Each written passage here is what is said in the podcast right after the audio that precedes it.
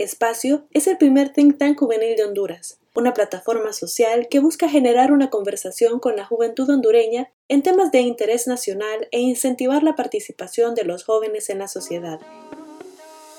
Bienvenidos a Tu Voto Tiene Poder, un podcast de Espacio. Esta es una campaña creada por jóvenes para jóvenes. Nuestro objetivo es informar, educar y concientizar a la ciudadanía hondureña sobre las elecciones internas y generales del 2021. En los últimos años ha existido un alto índice de ausentismo electoral debido al desinterés por parte de la juventud, y hay algunos que hasta ejercen el voto de manera desinformada. Es por eso que conversaremos con los precandidatos a diputados para conocer sobre su trayectoria política y propuestas de transformación para nuestro país. Nuestro país.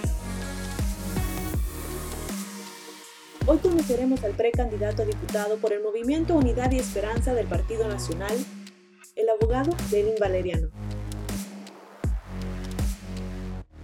Sean todos y todas bienvenidas a este podcast de espacio, donde conoceremos a nuestros candidatos para que después no te quejes. El día de hoy tenemos un invitado especial, al abogado Lenín Valeriano, por el Movimiento Unidad y Esperanza del Partido Nacional, por el Departamento del Empira. Bueno, Stephanie, primero que todo agradecerles, ¿verdad?, por el espacio que nos están dando de poder, pues, eh, expresar nuestras ideas, expresar nuestras posturas eh, en el tema político.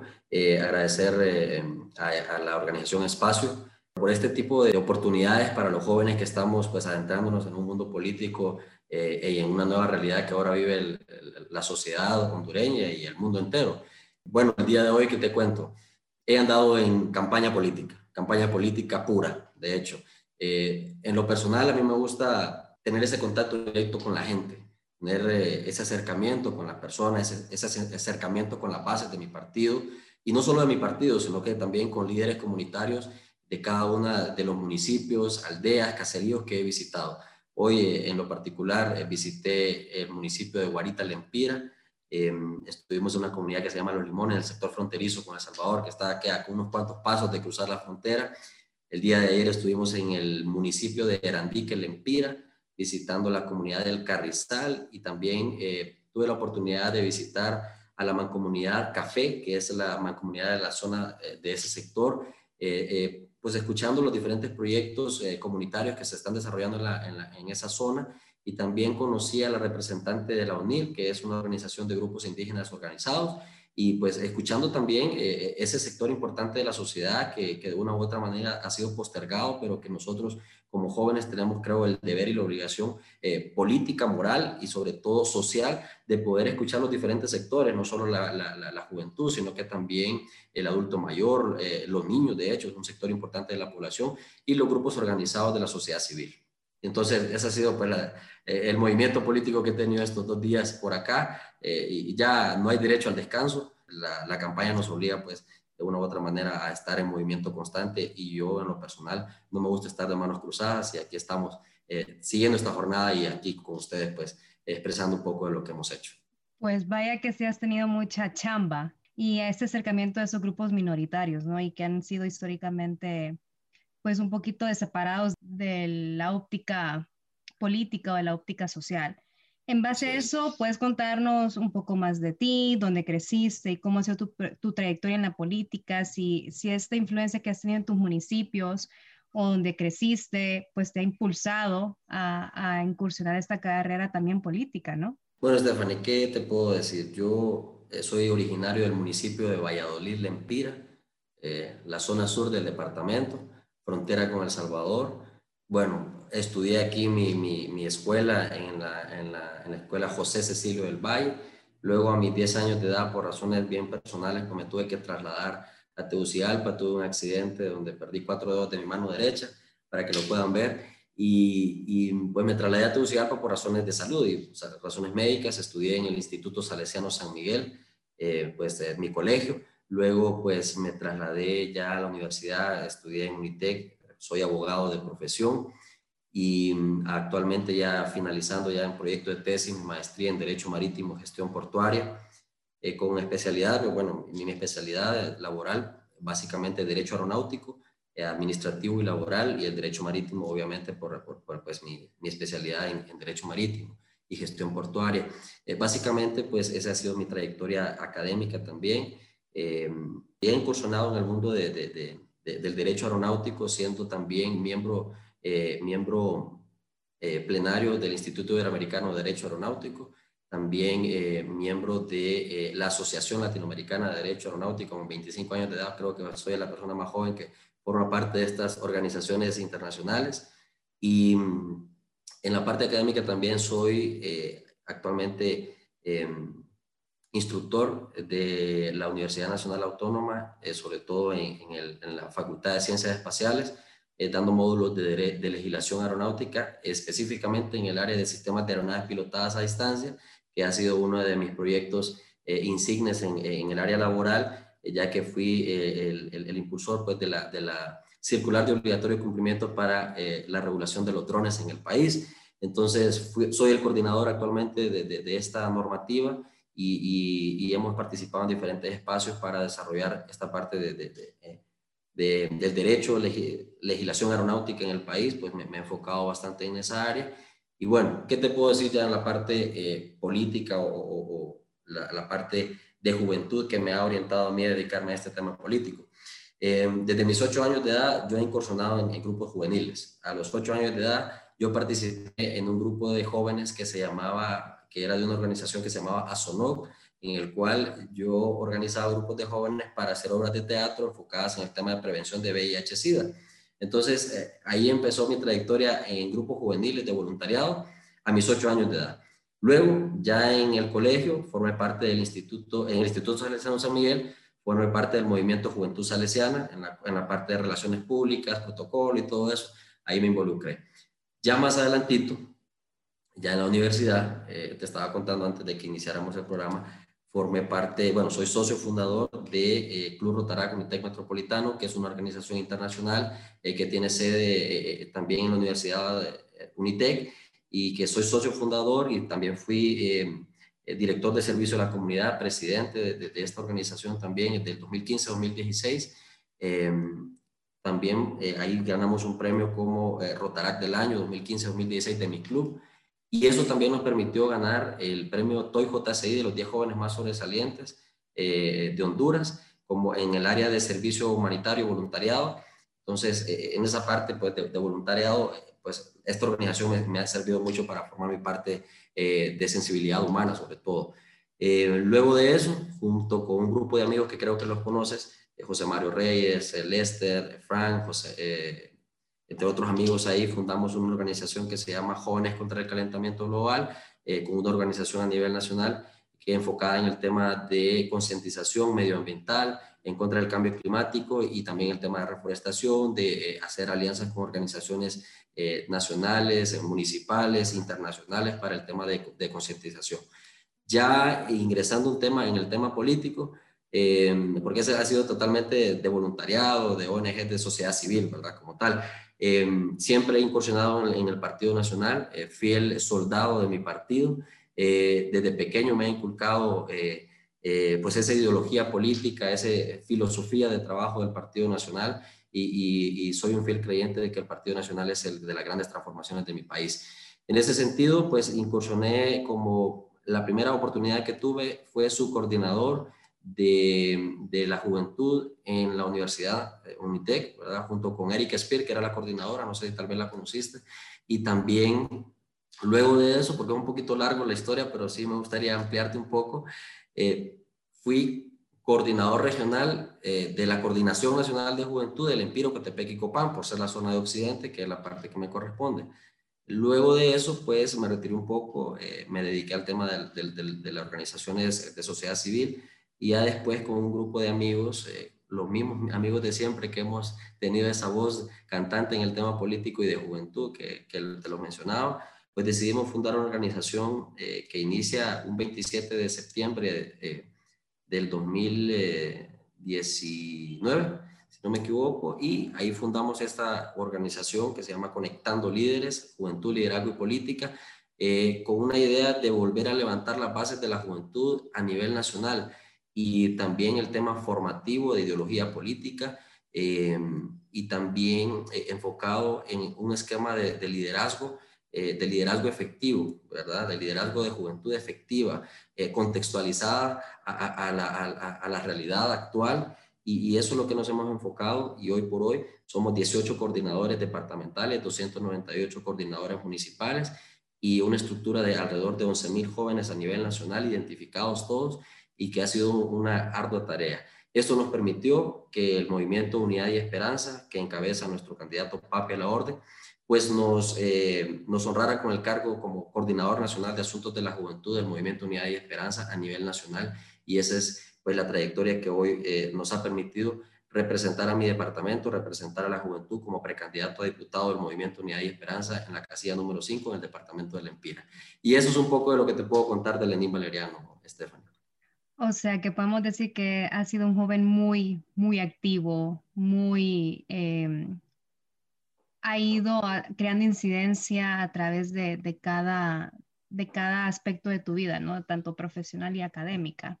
Sí me quedó la duda de ¿Cuál fue esa decisión, ese impulso de decir, me quiero lanzar como, como candidato a diputación por la Empira? En mis planes para, esta, para este eh, proceso electoral no estaba participar como precandidato a diputado, o sea, sí tenía una aspiración política a un futuro posiblemente en las próximas elecciones, eh, porque está, estoy, como te digo, terminando mi parte académica eh, de mi maestría enfocado en la organización de Conectando Líderes, enfocado en el trabajo que nos habían asignado como coordinador nacional. Entonces, eh, viene un momento en el cual en el departamento dicen, eh, bueno, vamos a hacer una renovación total de la planilla de precandidatos a diputados del Partido Nacional. Los actuales diputados van a dar un paso al costado y van a empujar la carreta y van a dar lugar a una nueva generación. Dentro de esa propuesta, yo estaba, te cuento así como pasó porque la verdad no estaba en mis planes ¿verdad? Y, yo creo que eh, los, los, tiempos tienen sus hombres y los hombres tienen sus tiempos, ¿verdad? Entonces yo estaba específicamente en Río Nance, si no me equivoco, en Puerto Cortés, junto con un amigo, haciendo labor social, apoyando a los afectados del, del huracán ETA en ese momento, y andábamos entregando ayuda humanitaria. Me llama de, eh, a mí, eh, me dicen, mira Lenín, este, estamos una propuesta, apareces en algunos escenarios ahí para que como propuesta de precandidato a diputado del, del partido, me dice Movimiento Unidad de Esperanza, no sé qué te parece la propuesta. Eh, bueno, la verdad les digo yo, yo en este momento estoy enfocado en el tema de la juventud, que es mi tarea y que yo quiero sacar y dar resultados. Eh, pero si el partido, si las autoridades del partido, si mi representación, que es la zona sur del departamento del Empira, los líderes están de acuerdo, pues con mucho gusto yo tomo el reto eh, y, asumimos esta responsabilidad con mucho compromiso y humildad. Pues me, me dicen, no, está bien, Lenín, te vamos a llamar. Entonces seguimos en las actividades, luego me llama el gerente de campaña del movimiento del departamento del Empira, Wilson Pineda, y me dice, ¿dónde está Lenín? Estoy aquí, le digo yo, en una reunión con, con la gente, de, de, de, con, los, con, los, asesores del partido, del movimiento, perdón. Y, y salí, me dice, necesito que me firmes un documento ya salgo yo de la reunión y todos mis compañeros, estaba Mariel Escobar, de hecho Frank en esa reunión, y todos me dicen, ¿qué pasó? Me, hermano, no sale, no sé qué onda aquí. Entonces viene, me llama y me dice, Lenín, ten este documento. Ya leo el documento y que resulta que era la carta de aceptación para precandidato a diputado del Partido Nacional. Y le digo, Wilson, le digo, pero esto no es así nomás, le digo, yo tengo que consultarlo, eh, consultarlo con mi familia primero, le porque no creía yo que, que, que, nos iban a dar, nos iban a tomar en cuenta. Claro, yo estaba haciendo un trabajo de incidencia política en el, partido, en el movimiento, ¿verdad? Eh, y eso creo que ha llevado a que los líderes tomaran en cuenta la figura de Lenín Valeriano para participar eh, como precandidato. Entonces, eh, bueno, Wilson, hago una par de llamadas. La primera persona que llamé fue a mi padre, después a mi madre, a mi hermano y a mi abuela. Y me dice mi abuela, le pido la bendición. dele hijo, me dice, usted si le han dado esta oportunidad, las oportunidades no llegan por casualidades, por alguna razón, y, yo le doy la bendición, hijo. Y luego llamé a un tío mío que se llama Toño Menjiva, que él ha sido un líder de antaño de mi pueblo, eh, que él fue alcalde em, de mi municipio. Le llamo tío, usted que tiene esa, esa agudez política, ese, ¿qué opina usted? ¿Y para qué lo piensa, hijo? Me viaje. Así con esa palabra. Pues Wilson le traiga ese documento, lo vamos a firmarle y lo firmamos y, le digo yo, bueno, esto lo, aceptamos con mucho compromiso, con mucha responsabilidad, pero sobre todo con mucha humildad porque eh, es un proyecto que hemos puesto en manos de Dios. Y este reto, el que tú mencionas, porque no es, no es sencillo, ¿no? También liderar con esa responsabilidad. ¿Qué propuestas trae Lenin al Congreso? O sea, el día de mañana Lenin está sentado en, el, en, en, en una silla como diputado. ¿Cuál es su agenda legislativa? Primero que todo, Stephanie, creo que para poder nosotros programar una agenda eh, de campaña, una agenda de propuestas legislativas, eh, primero debemos enfocar, eh, esa, ha sido mi, mi, filosofía de trabajo, enfocarnos en una cosa bien sencilla, que a muchos políticos se les ha olvidado, escuchar a la gente. Primero hay que escuchar a la gente. Segundo, programarnos y, y, empezar en base a eso que escuchamos de los sectores sociales, de la juventud, del adulto mayor, del sector salud, del sector educación, de los jóvenes profesionales, eh, de los docentes, eh, de los padres de familia. Eh, podemos decir nosotros cómo definir nuestros pilares legislativos. mi campaña se basa básicamente en siete pilares legislativos, de los cuales yo resalto básicamente tres, cuatro. ¿Por qué? Porque han sido mi trayectoria desde mi, desde mi niñez, mi adolescencia, que yo he trabajado como joven sin ser político. Y una de esos es el tema de proyección social, tema de generación de oportunidades, apoyo a la niñez. Y el otro tema que es el tema medioambiental, que han sido las organizaciones básicamente que yo he, tenido campos de acción, eh, ¿verdad? Pero estoy consciente de algo, que nuestro departamento eh, tiene muchas necesidades y quiero enfocarme porque yo voy a ser diputado del departamento del Empira, si Dios y la gente nos lo permite.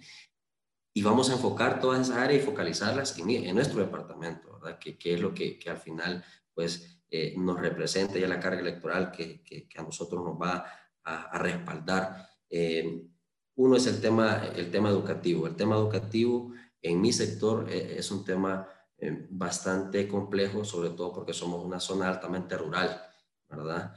yo, yo vivo en el sector fronterizo, ha sido una zona en años anteriores, que ha sido una zona totalmente postergada. Hoy por hoy, el, la zona sur del departamento del Empira eh, cuenta con una infraestructura vial de primera calidad, una carretera pavimentada con concreto hidráulico de 30 años de duración, y esto significa desarrollo, progreso para la zona.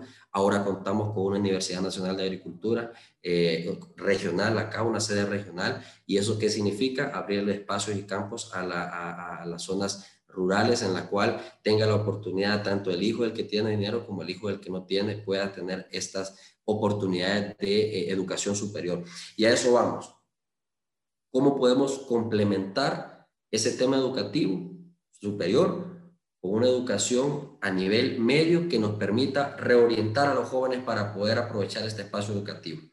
Y ahí voy con una propuesta que, que le hemos discutido con gente eh, de la Secretaría de Educación en, tratar de poder fundamentar la base de esta propuesta, y es el tema de acercar la educación media rural a través de institutos técnicos contextualizados. ¿Y qué quiero decir eh, con, con estos eh, institutos técnicos con currículos contextualizados? Así, así es básicamente la denominación.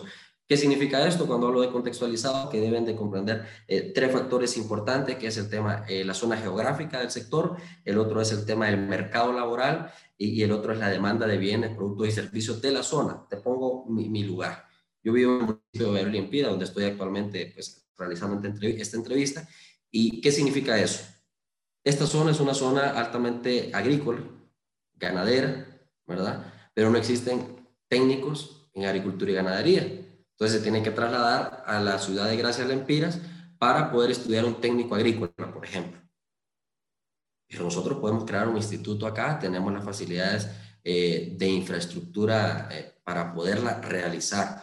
Teniendo ya eso, es solo es reforzarlo a través de un presupuesto, hacer una revisión presupuestaria en el tema educativo, reorientación de los fondos en el Congreso Nacional a través de un proyecto de decreto y nosotros meter la iniciativa y que esto es algo realizable, factible, que se puede socializar con los sectores. Pero para poderlo hacer, creo que primero hay que escuchar a los sectores. ¿Cuáles son los sectores importantes? Primero, la mancomunidad del sur de la Empira, mancomunidades de los sectores, los alcaldes, los padres de familia, los sectores de sociedad civil, docentes, y ver si tenemos esa capacidad logística para montar los institutos eh, con mallas curriculares eh, contextualizadas.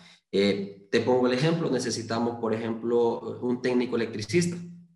No hay en la zona. Entonces podemos montar el instituto técnico, puede focalizar un sector del departamento en crear y, jóvenes que puedan estudiar esa, esa, eh, esa, esa parte técnica y luego pues profesionalizarse en la universidad y ya tener una base académica que les permita pues crecer profesionalmente. Y esto, ¿cuál es el beneficio real? Una, que acercamos la educación media a los sectores rurales que no tienen.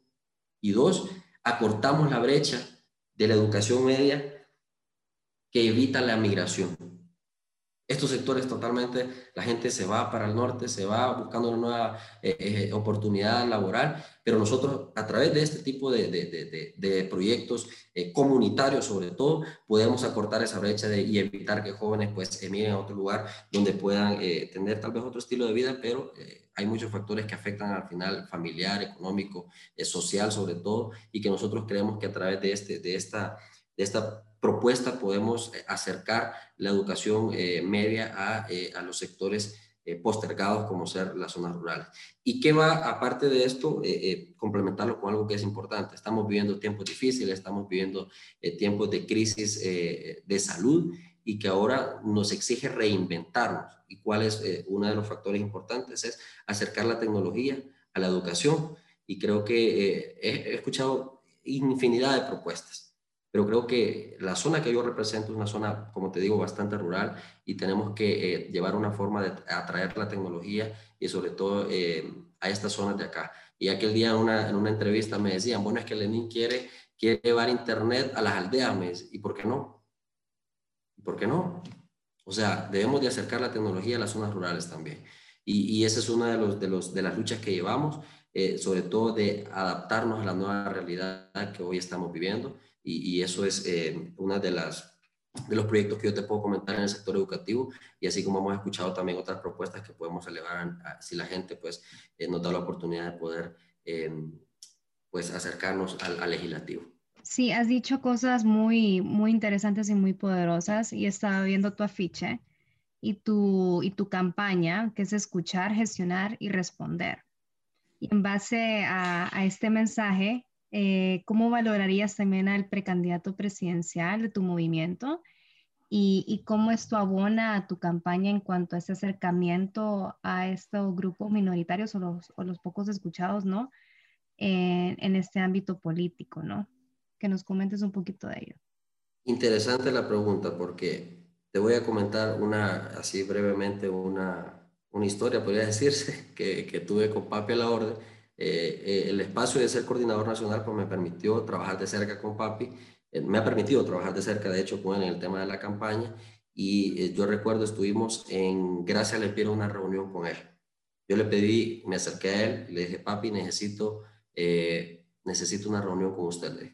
Aquí estamos los coordinadores de la zona occidental, estaban de Ocotepeque, Intibucá, Copán, Lempira, y nos acercamos a él y nos dijo, papito, venite para acá, me dice, y ya nos atendió por ahí en, una, en la casa de un amigo eh, y nos dijo, ah, cuéntenme, ¿qué quieren? ¿Qué, qué es lo que quieren?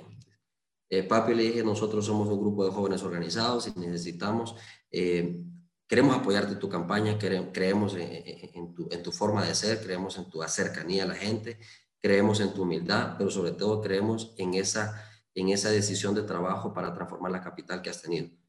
Y me dice, nos quedó viendo, ¿verdad? Y habló a otra persona que estaba ahí y le dice, yo quiero trabajar con ellos. Así, de la nada, yo, papi, pero quiero que nos escuches lo que quiere. Yo ya creo en ustedes. Y de hecho tengo un video de esa reunión eh, en la cual me dijo, yo quiero mandarle un mensaje a la juventud de Occidente. Y estaba David Chávez también, que es el coordinador de campaña, y también dio un mensaje. Y me llamó la atención una frase que dijeron, son la nueva generación, dice, con una revolución con causa. Y efectivamente eso somos. Y Papi a la Orden, desde ese día, construyó la vía rápida con la juventud. Y es por eso que creo en este candidato.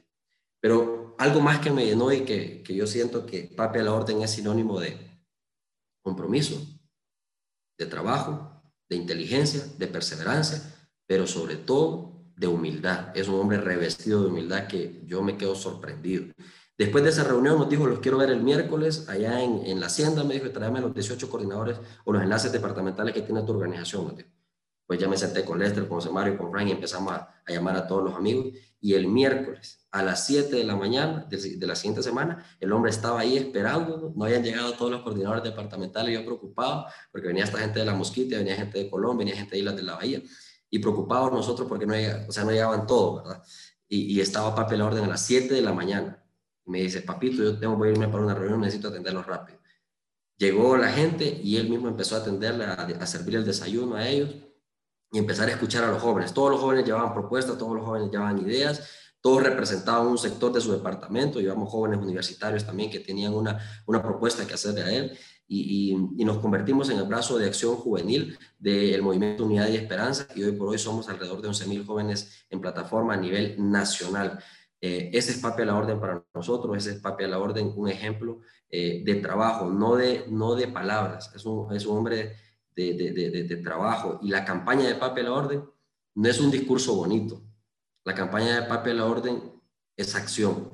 Hoy en estos tiempos necesitamos de hombres de acciones y no de intenciones. Y Papi a la Orden ejemplifica todo ese tipo de características que yo te he dado y yo en lo personal he enfocado mi campaña en ese modelo de trabajo de Papi a la Orden y en gestionar, escuchar y responderle a la gente. Y eso es lo que necesita el departamento de Lempira, eso es lo que necesita la juventud. Pues vaya, vaya anécdota, ¿no? Y, y cómo esto ejemplifica tu campaña. Y estás hablando de palabras muy claves, acción, nueva generación, revolución, brazo de acción y juventud. Pero tú, Lenín, ¿qué piensas sobre el ausentismo electoral? O sea, a ese gremio, a ese grupo de jóvenes y, hondureños y hondureñas, que hay una desconfianza palpable ante la institucionalidad y ante los partidos políticos y, ante los precandidatos presidenciales, en alcaldes y diputación. O sea, ¿qué piensas tú sobre este ausentismo electoral? Yo creo que uno de los factores claves que yo podría mencionar para el tema de ausentismo electoral es el tema de la desinformación.